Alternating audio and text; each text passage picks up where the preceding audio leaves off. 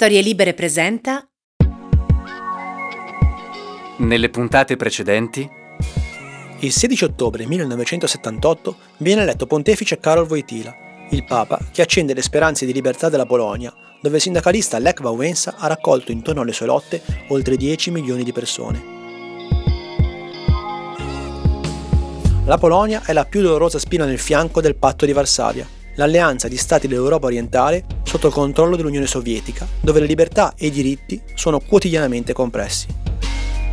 Ma anche in URSS qualcosa è cambiato, da quando alla guida del paese c'è Mikhail Sergeyevich Gorbachev, l'uomo che ritiene necessaria un'apertura in politica interna e soprattutto in quella estera, lasciando che gli stati che l'Unione Sovietica ha sempre controllato si autodeterminino. L'URSS ha dimostrato tutta la sua debolezza quando un ragazzino tedesco di nome Matthias Rust, a bordo di un aereo Cessna, ha beffato le difese sovietiche ed è atterrato nel cuore di Mosca. Intanto, alla fine del 1988, altri ragazzi tedeschi sono arrivati in Unione Sovietica. Gli Scorpions, per la prima volta, portano nel paese qualcosa di mai visto, che pure significa libertà. L'hard rock.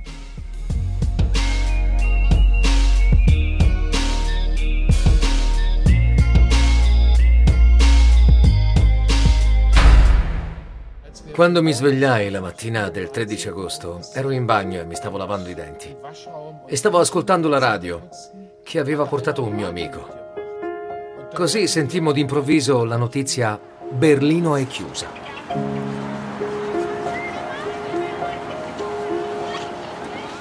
Non capii subito cosa significasse per me.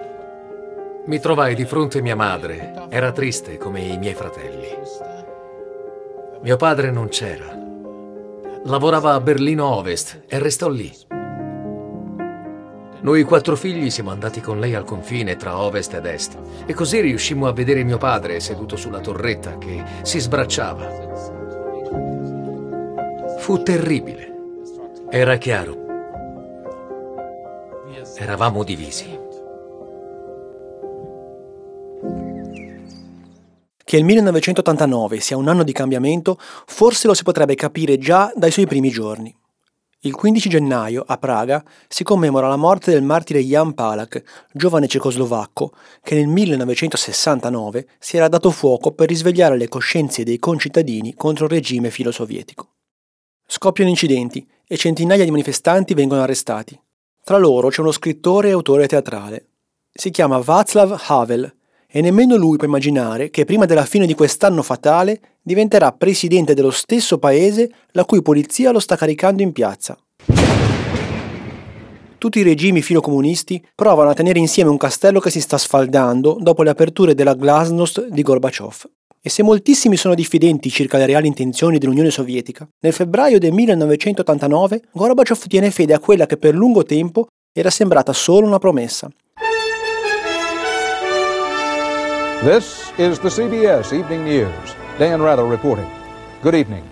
The retreat of Soviet military power from Afghanistan is complete. CBS News Moscow correspondent Barry Peterson begins our coverage. Almost a decade of Soviet bloodshed and battle ended five minutes ahead of schedule as the Soviet Army completed its retreat. The last combat soldier to leave, Commanding General Boris Gromov.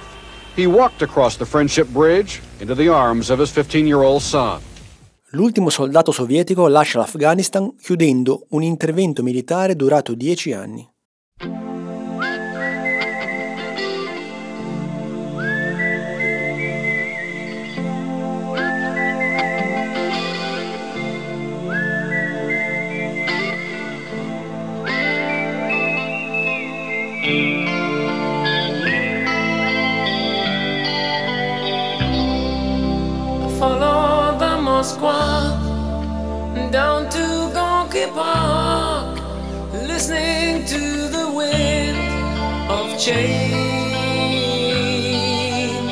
Io sono Riccardo Gazzaniga e questo è il podcast in cui proverò a raccontarvi di quell'anno di ribellione e musica, scontri e libertà dopo il quale nulla in Europa e nel mondo sarà più lo stesso.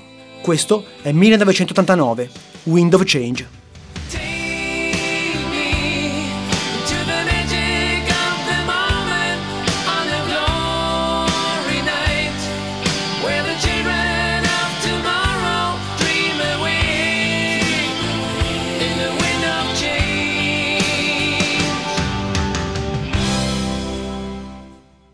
Se la cortina di ferro vacilla sempre più pesantemente, c'è invece un muro saldamente in piedi, ancora all'inizio del 1989.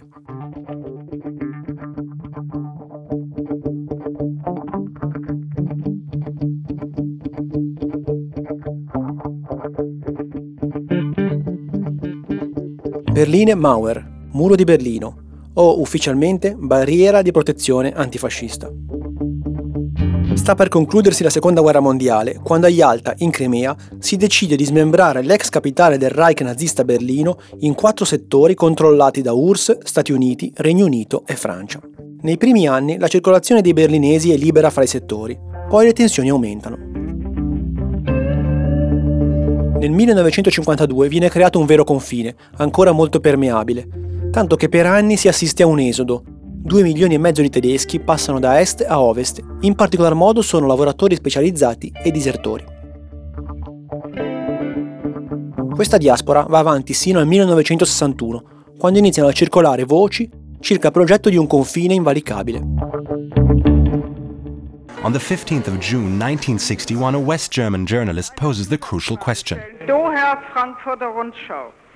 Mr. Chairman, do you believe that creating a free city will require the construction of a state border at the Brandenburg Gate?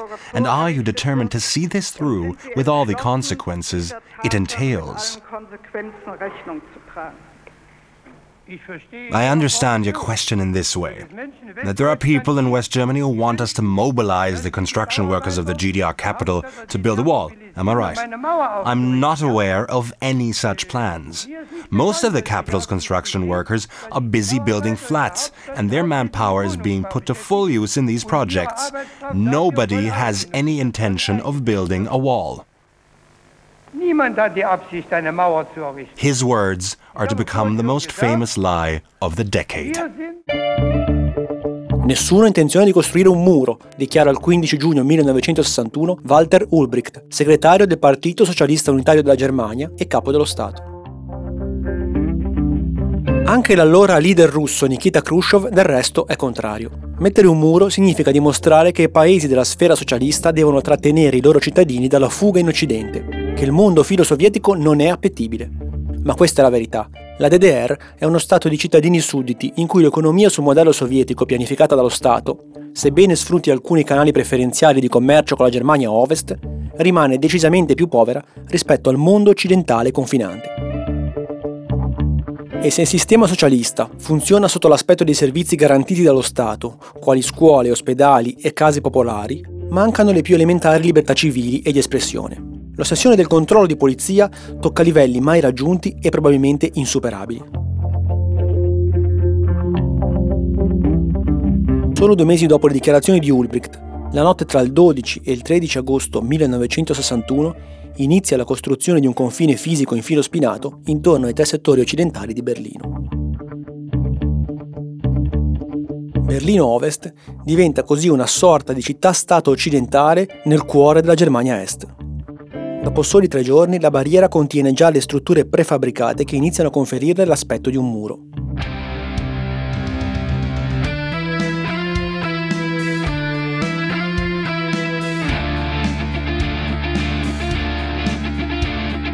La fortificazione viene migliorata e un anno dopo si aggiunge un secondo muro interno per rendere la fuga più complicata. Tra le due barriere c'è quel tratto di terreno che sarà chiamato Striscia della Morte, perché lì, negli anni, perderanno la vita la maggior parte delle persone che tenteranno di forzare il passaggio.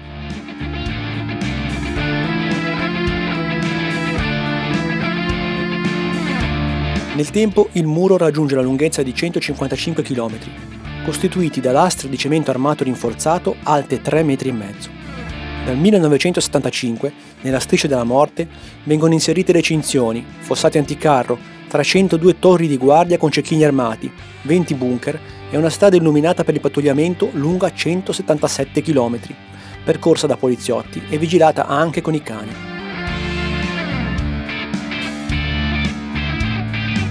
Ci sono alcuni punti di attraversamento per i transiti autorizzati, tra cui il famoso checkpoint Charlie in Friedrichstrasse.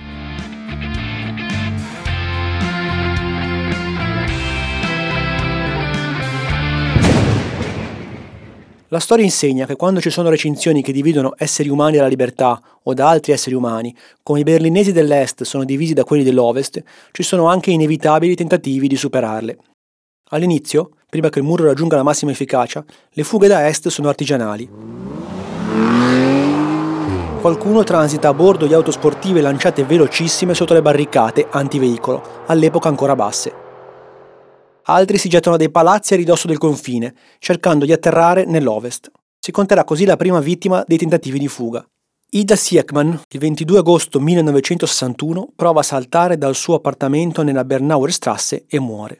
C'è anche chi salta il filo spinato, come un addetto alla vigilanza del muro stesso, Konrad Schumann, la cui foto, colto nell'atto di saltare verso la libertà, diventerà celeberrima. Purtroppo, nonostante riesca ad andare a Berlino Ovest sano e salvo, la storia di Konrad Schumann avrà un tragico epilogo. Divenuto operaio metalmeccanico all'Audi, nell'Ovest, tornerà a est dopo la caduta del muro per ritrovare familiari ed ex colleghi, ma sarà accolto come una sorta di traditore. Cadrà in depressione e si toglierà la vita nel 1998. Man mano che la DDR controlla più duramente il muro, i sistemi di fuga devono diventare più ingegnosi. Alcuni fuggiaschi scivolano lungo i cavi elettrici, altri invece utilizzano aerei ultraleggeri.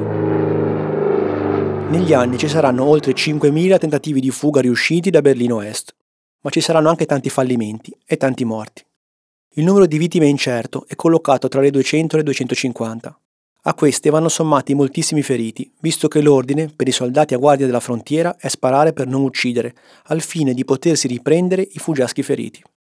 E poi ci sono tutti i fermati e gli arrestati prima e durante la fuga, destinati a essere incarcerati, rieducati, torturati dagli uomini del Ministero per la sicurezza dello Stato, il cui nome è sinistramente celebre, Stasi. Poco dopo che il muro è ultimato, avviene un tentativo di fuga che passa alla storia. Peter Fechter, 18 anni appena, nel 1962 cerca di scappare a ovest insieme all'amico Helmut Kulbeik. Peter si cala da un palazzo nella striscia della morte, raggiungendo il secondo e ultimo muro. Helmut lo scavalca. Peter viene colpito al bacino mentre scala il muro e cade all'indietro, finendo a terra, ferito, dentro la striscia della morte. Peter urla e chiede aiuto, invano, restando in agonia, senza soccorsi. I soldati della DDR dichiareranno in seguito di non averlo aiutato per non rischiare di finire sotto il fuoco dei militari occidentali. Eppure, quando Peter infine muore, vanno tranquillamente a prendersi il corpo senza che nessuno spari loro un colpo. Voleva scegliere la libertà. Aveva solo 18 anni Peter Fechter e voleva vivere la sua vita nel mondo libero. Ha tentato di fuggire da Berlino Est ad onta della sorveglianza, dei reticolati, del pericolo. Non lo ha fermato il muro, questa lama di cemento che taglia in due parti la città. Lo hanno fermato le fucilate dei Bopos, la polizia tedesca della Germania orientale. È stato raccolto crivellato di colpi dopo 80 minuti di agonia. La reazione dei berlinesi è una violenta manifestazione di protesta contro il muro che divide le due Berlino. La polizia è costretta ad intervenire in forze per disperdere i dimostranti ed evitare più seri incidenti. Una croce di legno ricorda ora il luogo in cui è stato ucciso Peter Fechter, il ragazzo tedesco che amava la libertà più della vita. La morte di Fechter suscita enorme indignazione, spingendo ancora più ad agire alcuni ragazzi che stanno lavorando a un progetto incredibile. Non eravamo arrabbiati, eravamo disgustati e tristi allo stesso tempo. Tutti gli studenti hanno ripetuto la frase dobbiamo fare qualcosa, dobbiamo fare qualcosa. Le menti del progetto sono due italiani, Mimmo Sesta e Luigi Spina, studenti di ingegneria civile a Berlino. In città hanno varie amicizie con colleghi tedeschi, ma quando il muro è stato ultimato, uno di loro, Peter Schmidt è rimasto a est. Mimmo Sesta ha promesso a Schmidt di aiutarlo e allora con Luigi Spina e l'amico tedesco Wolf iniziano lo scavo di un tunnel sotterraneo che porti da ovest a est. Un progetto folle, ma altri ragazzi li aiutano fino a diventare 40 e a lavorare in turni trasformando quel piccolo tunnel in una sorta di miniera con impalcature, una monorotaia, sistema di areazione, telefoni. Quando finiscono i soldi per lavorare, contattano la televisione americana NBC. Offrono diritti giornalistici e televisivi dell'impresa, in cambio di denaro per finire il tunnel. La NBC accetta. That is number 7 Schönholzer Strasse, a narrow tenement, one city block inside communist East Berlin. On Friday, September 14, 1962, 26 people walked by twos and threes down this street and through this door. Across the vacant lot, they could see the Berlin Wall. There was a tunnel there, less than three feet wide and three feet high. I am Pierce Anderton, NBC News, Berlin, and this is the story of those people and that tunnel.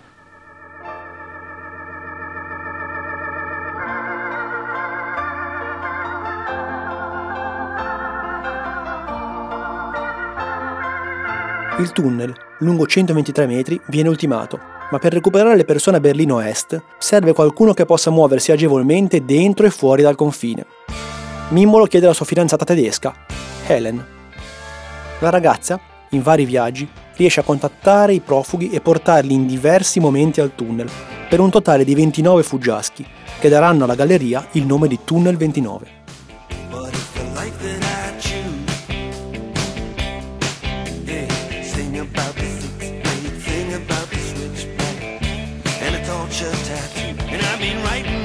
Quando sbucano ovest, i fuggiaschi trovano Mimmo e Luigi e la NBC, che li riprende come in un reality show. Gigi e Mimmo si laureeranno a Berlino e Mimmo sposerà la sua staffetta, Helen.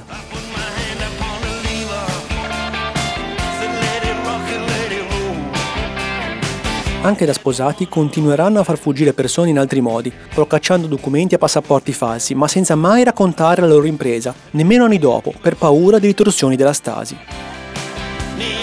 Prima di morire, pochi anni fa, Mimmo Sesta e Gigi Spina sono stati insigniti della medaglia d'oro al valor civile. Italiani brava gente. Qualche volta possiamo dirlo con orgoglio.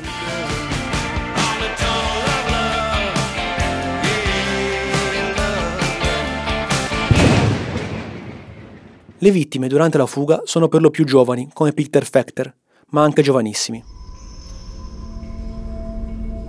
La sera del 14 marzo 1966, Jörg Hartmann decide di raggiungere Berlino Ovest per andare a trovare il papà. L'amico Lothar Schleusener vuole accompagnarlo anche perché è più grande. Lothar ha già 13 anni, Jörg che vuole andare dal papà ha 10 anni. I due bambini strisciano all'interno del canale di scolo che ospita un piccolo torrente che passa sotto la fortificazione ma i soldati li scoprono e nonostante il divieto di sparare ai bambini fanno fuoco. Il piccolo Jorg, colpito alla testa, muore subito. Lothar spira dopo alcune ore per le ferite riportate. La Stasi tenta di occultare tutta la vicenda, cremando i cadaveri e usando quelle bugie che saranno, insieme al controllo capillare e alla brutalità fisica e psicologica, uno dei tratti più tipici dei suoi agenti. Mentendo alle famiglie, Lothar viene dato per folgorato vicino a Lipsia, Jorg per annegato in un lago. I due soldati che li hanno uccisi non saranno puniti, bensì premiati. Solo negli anni 90, crollato il regime, saranno ricercati. Uno di loro pagherà con 20 mesi di pena sospesi con la condizionale, l'altro non pagherà nulla, essendo già morto. Ci sono in questa storia anche uomini che scavalcano il muro da ovest a est, per mostrare con coraggio il loro dissenso. Il più celebre di tutti è John Runnings, canadese. Runnings, che durante la seconda guerra mondiale ha prestato servizio come barelliere per l'esercito nell'invasione alleata, è un uomo che ha visto le peggiori brutalità della guerra e quindi se ne fa avversario.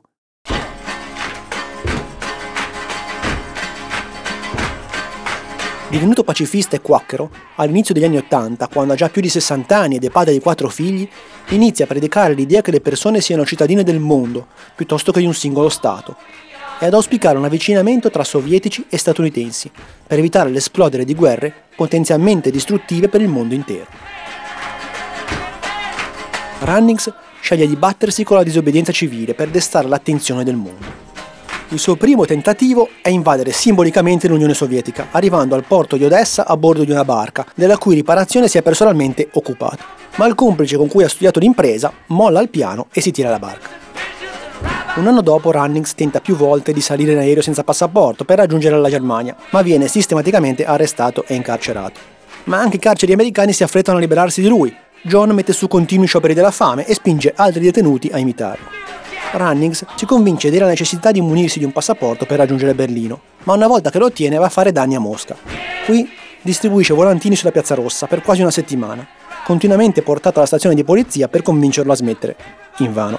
Alla fine le autorità sovietiche, esasperate, lo sbattono su un jet da 150 posti di cui è l'unico passeggero e lo mollano a Helsinki.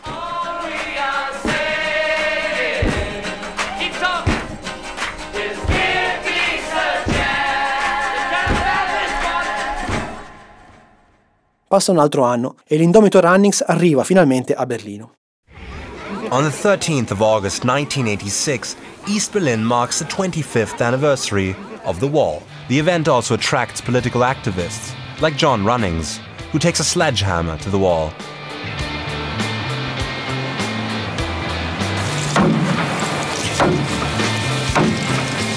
It took more than 10 minutes for word to spread in the GDR that someone was tampering with their wall. They brought a ladder and tried to talk him down, but he wanted to walk to Checkpoint Charlie via a somewhat unusual route. Siamo nel 1986 e il canadese ribelle ha 69 anni, ma ancora tanto coraggio. John sale sul muro e nonostante i poliziotti di entrambe le Germanie cerchino di convincerlo a scendere, cammina per 500 metri in equilibrio, incitato da chi lo osserva. Alla fine i soldati della DDR lo inducono a scendere e lo rimandano all'ovest. Pochi giorni dopo John torna, in pantaloni con la piega e giacca, si siede a cavalcioni del muro e inizia a prendere a martellate.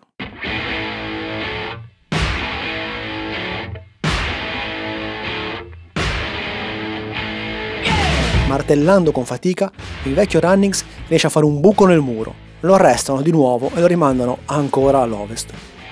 Torna a passeggiare una terza volta, venendo incarcerato per tre mesi e portandosi dietro un grave infortunio alla schiena dovuto alla caduta mentre scende dal muro. In questi mesi di lotta, Runnings brucia anche il passaporto al celebre checkpoint Charlie, cerca di organizzare una riunione in cui le persone urinino contro il muro, si mette in sciopero della fame quando la polizia di Berlino Ovest gli sequestra una sorta di ariete artigianale. Tutto questo gli varrà il soprannome di The Wall Walker e l'eterno amore dei berlinesi.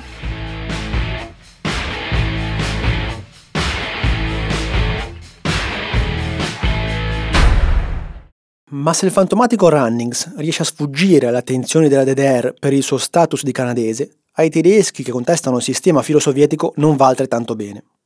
A volte servono singole storie per raccontare la tragedia di una dittatura. E io ne scelgo due, raccontate nel meraviglioso libro di Anna Funder, C'era una volta la DDR. La sedicenne dissidente Miriam Weber, dopo un periodo di reclusione in carcere per aver affisso dei volantini libertari, decide di scappare a ovest.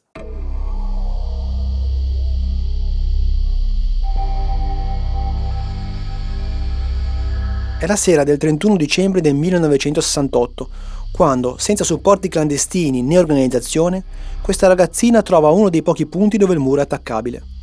In una zona di orti urbani, a ridosso della struttura, Miriam rimedia una scala a pioli. E complice la sorveglianza alleggerita dai servizi del Capodanno, scavalca il recinto metallico con sopra il filo spinato. Con le mani ferite e i vestiti strappati, Miriam entra nella striscia della morte e la attraversa, avanzando a quattro zampe, piano, senza che nessuno la fermi. Quando però viene puntata da un cane da guardia attaccato a un lunghissimo cavo di filo spinato, Miriam pensa sia finita.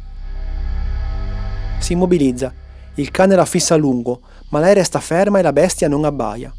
L'animale rimane lì fino a quando un treno a vapore non transita vicino al muro distraendolo. E il cane se ne va. Miriam allora si arrampica sull'ultima recinzione. Da lì vede l'Occidente, dove esplodono i primi botti per festeggiare il 1969 che inizia. Il muro è largo, circa 4 metri, appena 4 passi per la sua libertà. Solo che Miriam non si accorge di un filo. È una trappola, un allarme, e appena lo tocca scattano le sirene. I fari la illuminano. Da ovest i soldati urlano, si preparano a fare fuoco se qualcuno le sparerà da est, e allora lei resta lì ferma, le guardie della DDR arrivano di corsa e l'arrestano, portandola, ferita e sanguinante, alla sede Stasi di Lipsia. Miriam è in mano della polizia segreta della DDR, l'organo più terribile di un sistema di controllo perfetto. Un numero stimato di 97.000 uomini effettivi, cui si sommano 170.000 informatori. Nel 1949 viene creata la prima polizia segreta della Germania Est. La denominazione ufficiale è Amministrazione Centrale per la Protezione dell'Economia Nazionale. Nel 1950 il nome cambia. Ministero per la Sicurezza dello Stato. Per tutti, Stasi. La Stasi si ispira direttamente alla ceca, la famigerata polizia segreta sovietica, tanto che i membri del personale della Stasi amano chiamarsi cechisti.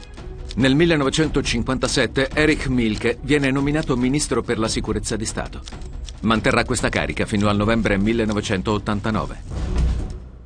Se nel Terzo Reich di Hitler il rapporto tra agenti della Gestapo e cittadini è stato di uno ogni 2000, se nell'URSS gli uomini del KGB sono uno ogni 6.000 cittadini, nella DDR il rapporto è di un agente Stasi ogni 63 abitanti, arrivando a punte di 1 su 6 se si contano tutti gli informatori.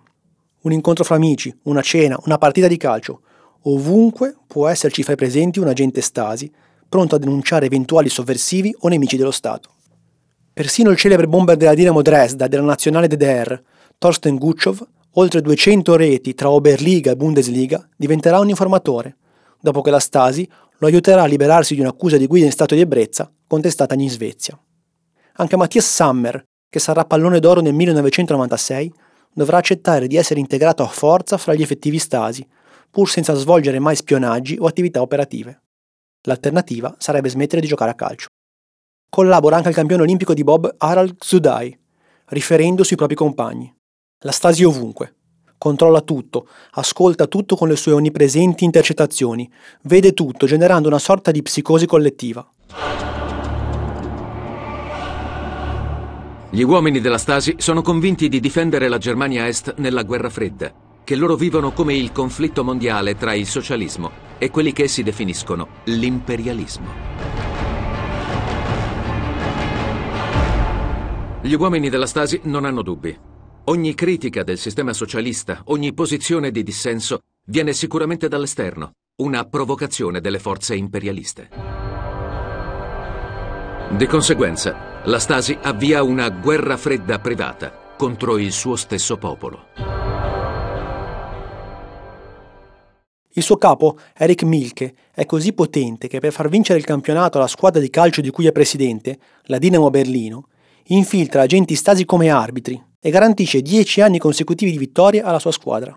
Il calcio in Germania Est veniva controllato dal potere centrale, che ingabbiava alla madrepatria giocatori e allenatori e spostava a proprio piacimento collocazione geografica e sorti sportive delle squadre. Lo sapevano bene i tre giocatori della Dinamo Dresda, Weber, Müller e Kotte, interdetti a vita dal calcio di alto livello nell'81 per aver tentato una fuga in Germania Ovest. Lo seppe fatalmente Lutz Eigendorf, il Beckenbauer dell'Est, che nel 79 in Germania Ovest era riuscito a fuggirci, ma a causa di quella fuga e di certe sue dichiarazioni anti-DDR fu raggiunto e assassinato quattro anni più tardi dalla Stasi.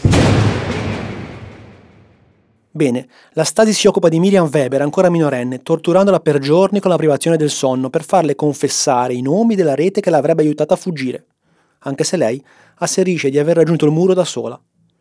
Distrutta, disorientata, vittima di crisi e di confusione tra veglia e sonno, Miriam inventa una bugia e parla di un gruppo clandestino inesistente. Per questo la condannano a un anno di prigione, sostenendo, è incredibile ma vero, che il suo tentativo di fuga avrebbe potuto cagionare lo scoppio della terza guerra mondiale, se i soldati di est e ovest avessero ingaggiato un conflitto a fuoco.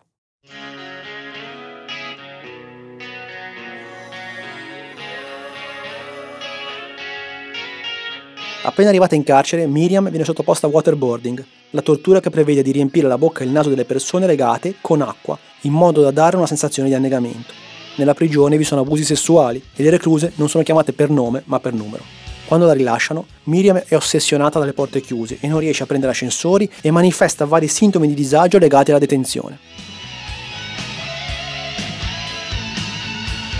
Li supera grazie all'amore di Charlie Weber, ex insegnante di ginnastica che è entrato anche lui nel mirino della Stasi per un motivo molto stupido. Ha nuotato sul Baltico troppo vicino a una nave svedese e il suo gesto è stato interpretato come un tentativo di fuga. Charlie ha lasciato la scuola in cui insegnava per non essere complice di un sistema dittatoriale e scrive testi per televisione e teatro, ma anche articoli per una pubblicazione clandestina. I coniugi Weber, con le loro storie di dissenso, vengono costantemente monitorati dalla Stasi, la loro casa perquisita per cercare libri proibiti. Miriam non trova mai lavoro perché il suo fascicolo parla di una ribelle. Charlie viene controllato sempre di più dopo che tenta di far fuggire ovest sorella e cognato. I due sposi, esausti, presentano formale domanda per emigrare a ovest, restando in attesa di valutazioni. La domanda, nell'assurdo regime della DDR, è possibile e può avere anche un esito positivo, ma lo stesso fatto di presentarla può venirti contestato come un reato. Quando nel 1980 il cancelliere della Germania Ovest Schmidt programma una visita a est, per timore di contestazioni e disordini, la Stasi incarcera tutti i possibili oppositori politici, tra cui Charlie Weber. Siamo in agosto e Miriam perde ogni contatto con il marito fino a ottobre, quando la chiamano per ritirarne gli effetti personali. Suo marito è deceduto in carcere, le dicono. Charlie si è tolto la vita impiccandosi, ma i dettagli forniti sulla morte sono diversi a ogni colloquio. I servizi cimiteriali premono per cremare il cadavere, solo che Miriam rifiuta. Quando al funerale riesce a far esporre la salma, seppure dietro un vetro e a distanza, Miriam nota che Charlie non ha nessun segno sul collo, ma la testa è stata visibilmente colpita.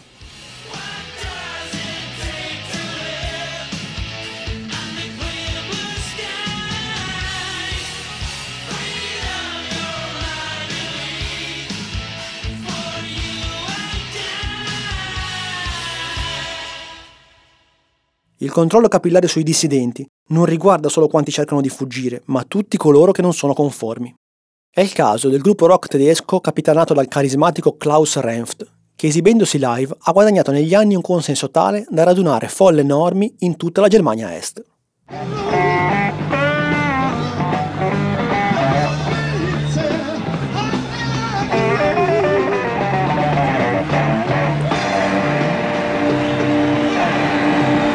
Klaus Renft Combo, influenzato da Led Zeppelin, Pink Floyd e Rolling Stones, negli anni 70 inizia a usare con suoni sempre più trasgressivi e soprattutto con testi che esprimono velate critiche al regime, all'esercito, al muro di Berlino.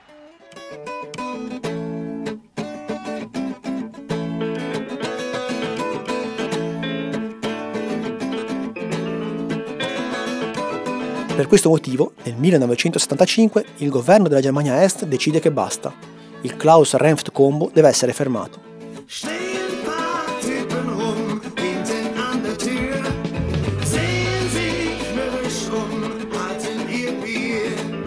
Il pretesto arriva quando un club per esibizioni live, dopo uno show, sporge formale denuncia, chiedendo alle autorità come sia possibile che un gruppo solo abbia consumato 40 bottiglie di vino e usato al microfono espressioni terribili come merda e oggi voglio essere libero. Il Klaus Renft Combo viene convocato alla commissione licenze, passaggio indispensabile per essere autorizzato a suonare dal vivo. All'arrivo, il gruppo si prepara a un'esibizione per essere valutato, come da prassi. Renft si è portato dietro un piccolissimo registratore da cui mandare un suono campionato per non suonare davvero, visto che esibirsi per quella gente e per il regime lo farebbe sentire sporco. Ma l'apparecchio non gli serve nemmeno. La commissione non vuole ascoltare quei testi offensivi che diffamano la classe dei lavoratori, lo Stato e le istituzioni. Renft può registrare su cassetta solo il verdetto finale dell'incontro. Vi comunichiamo che da oggi non esistete più, gli dice la donna che presiede la commissione. Questo significa che siamo messi al bando? No, significa che non esistete più.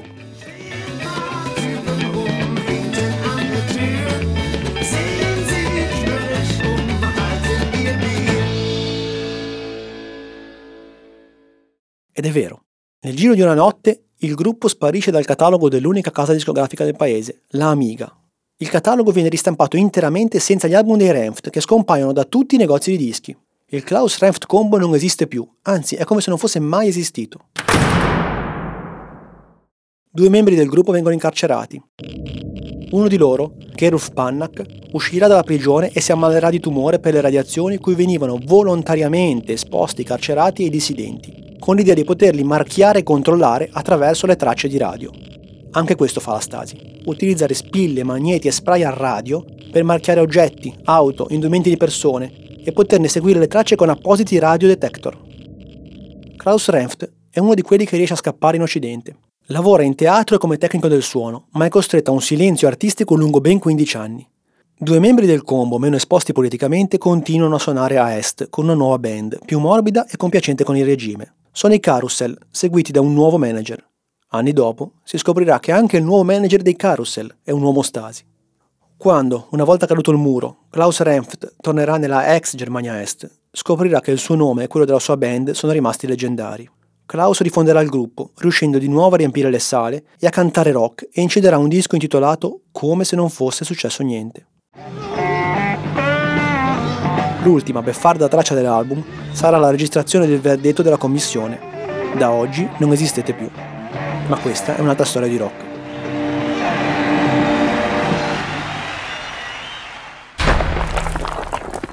Nessuna commissione della DDR invece può zittire i microfoni che danno voce a Ronald Reagan. And now, now the Soviets themselves may in a limited way be coming to understand the importance of freedom. We hear much from Moscow about a new policy of reform and openness. È il 12 giugno 1987 e si festeggiano i 750 anni di Berlino, quando il presidente USA prende la parola alla porta di Brandeburgo, in un punto in cui le telecamere riescono a intravedere anche il muro alle sue spalle. Di fronte a 40.000 persone, protetto dall'aste antiproiettile, Reagan si rivolge direttamente a Mikhail Gorbachev. There is one sign the Soviets can make that would be unmistakable. C'è solo un'azione che i sovietici possono fare che sarebbe inconfondibile, che farebbe avanzare drasticamente le cause della libertà e della pace. Segretario generale Gorbachev, se cerca la pace, se cerca la prosperità per l'Unione Sovietica e per l'Europa orientale, se cerca la liberalizzazione, venga qui a questa porta. Signor Gorbachev, apra questa porta. Signor Gorbachev, signor Gorbachev, abbatta questo muro. Mr. Gorbachev, tear down this wall. Eppure, nonostante la distinzione fra USA e URSS e il trattato per l'eliminazione dei missili nucleari a media gittata, il muro resta in piedi. La porta per la libertà rimane chiusa e ancora lo è nel marzo 1989, quando si verifica il più spettacolare e drammatico tentativo di fuga da Berlino Est. Winfried Freudenberg è un ingegnere elettronico che, non potendo acquistare una mongolfiera, decide di costruirsela da solo, assemblando pezzi di tessuto per tende da esterni e per serre. Winfried costruisce un aerostato di 13 metri da gonfiare con il gas cittadino. Può farlo perché lavora per la ditta che fornisce quel gas. Al pallone assicura una trave di legno larga 40 cm e spessa 2, dove rannicchiarsi. La sera del 7 marzo 1989 i coniugi Freudenberg portano l'aerostato in una stazione di servizio, di cui Winfried ha le chiavi e iniziano a gonfiarlo. Ma un cameriere li nota e chiama la polizia. Quando arrivano le pattuglie, il pallone non è ancora gonfiato del tutto per portarli entrambi. Allora Winfried ci sale da solo, perché sua moglie Sabine decide di restare giù. Winfried si libera nel cielo gelato di Berlino, inseguendo il suo sogno di libertà, rannicchiato su una piccola trave di legno.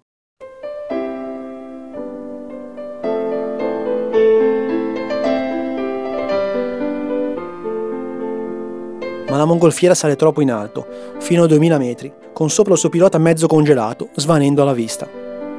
Viene ritrovata la mattina dopo su un albero, poco distanti ci sono i documenti. Il corpo morto di Winfried invece è finito in un giardino. Nessun osso è integro.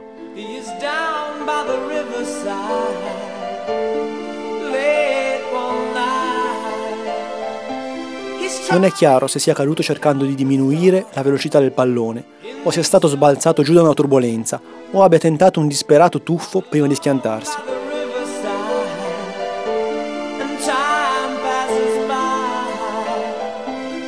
In questo marzo del 1989, Winfried Freudenberg è l'ultimo morto sulla lunga strada della fuga verso ovest, perché le cose stanno mutando il vento di cambiamento che arriva dall'URSS fa sentire il regime della DDR come una mongolfiera in balia di correnti troppo forti.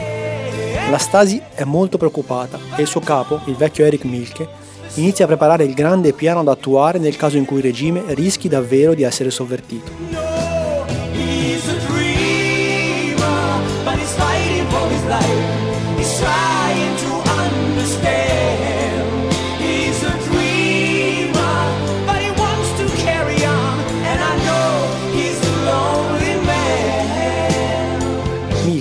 Invia una serie di buste chiuse che dovranno essere aperte nel cosiddetto giorno X, il momento in cui procedere all'arresto di tutti i dissidenti politici per salvare il paese.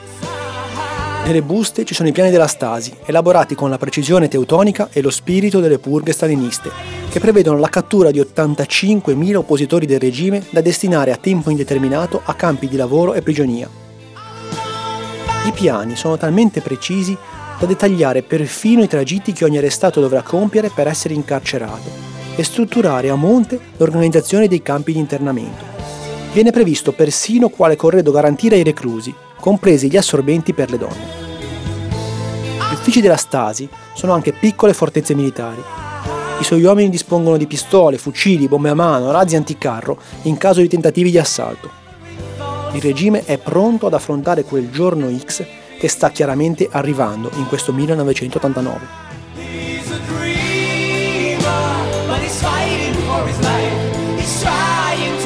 understand. He's a dreamer, but he wants to carry on, and I know he's a lonely man. Il giorno X diventa lo spettro della DDR, il momento in cui il regime sarà sotto attacco. Non può che essere così, visto che il virus della libertà, nel cuore del 1989, intacca definitivamente anche l'Unione Sovietica. E fra i suoi più micidiali batteri ci saranno, incredibilmente, delle rockstar.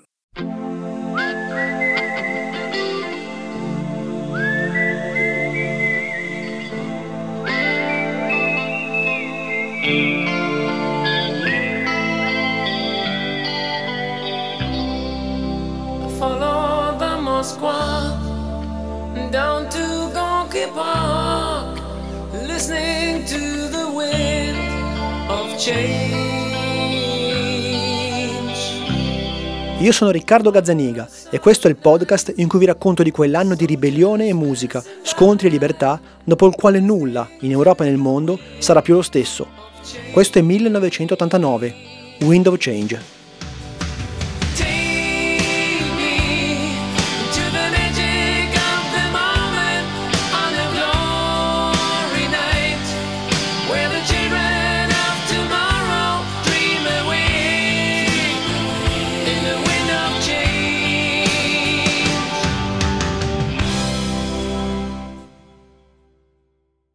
Se vi è piaciuto 1989, provate ad ascoltare anche A Pugni Chiusi, il mio podcast, sempre per storie libere, che racconta le Olimpiadi di Città del Messico 1968, tra sport e lotta, discriminazione e trionfi.